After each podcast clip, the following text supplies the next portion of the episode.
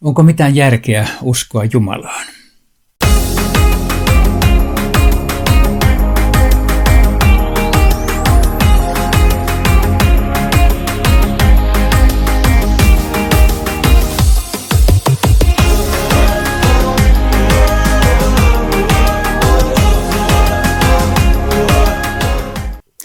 Tässä kahdeksannessa ja viimeisessä osassa teen kysymyksen näin päin.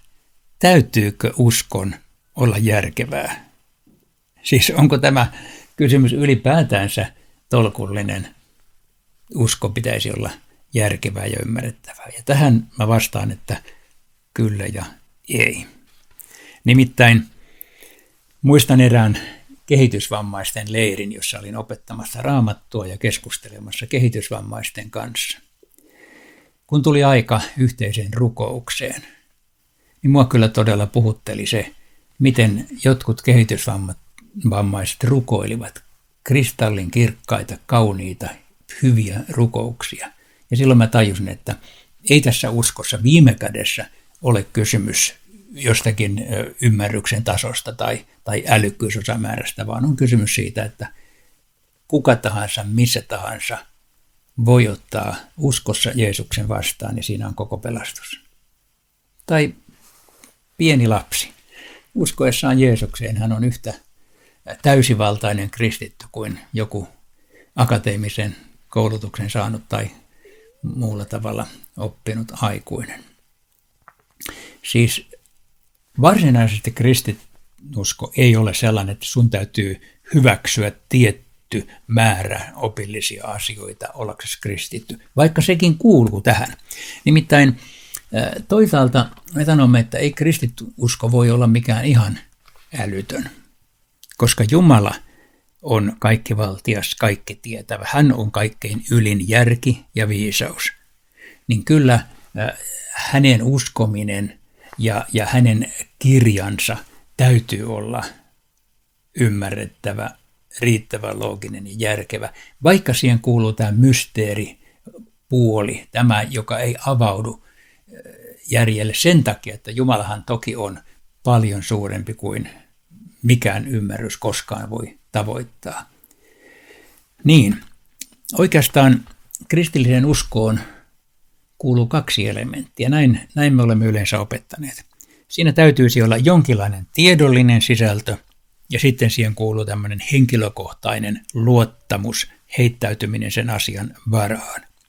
Siis kristinusko ei voi kuitenkaan olla uskoa mihin tahansa. Emme usko puihin ja kiviin ja kantoihin. Uskomme Jeesukseen, Kristukseen, joka on ristiinnaulittu, kuollut meidän puolestamme ja nousut kuolleista ja tänä päivänä elää. Tämä Jeesus pelastaa. Tämä on se tiedollinen sisältö. Sen jonkinlainen minimi voisi esimerkiksi olla apostolinen uskon tunnustus. Usko se, ja olet kristitty.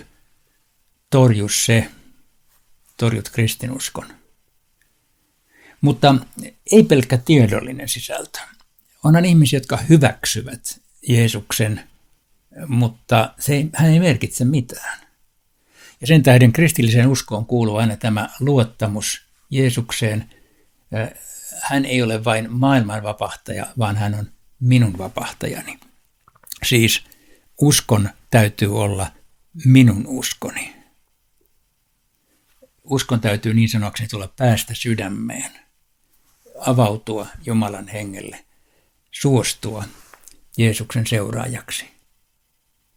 Ja niinpä tässä viimeisenä otan esille raamatun kohde, jota itse rakastan, pidän sitä tärkeänä.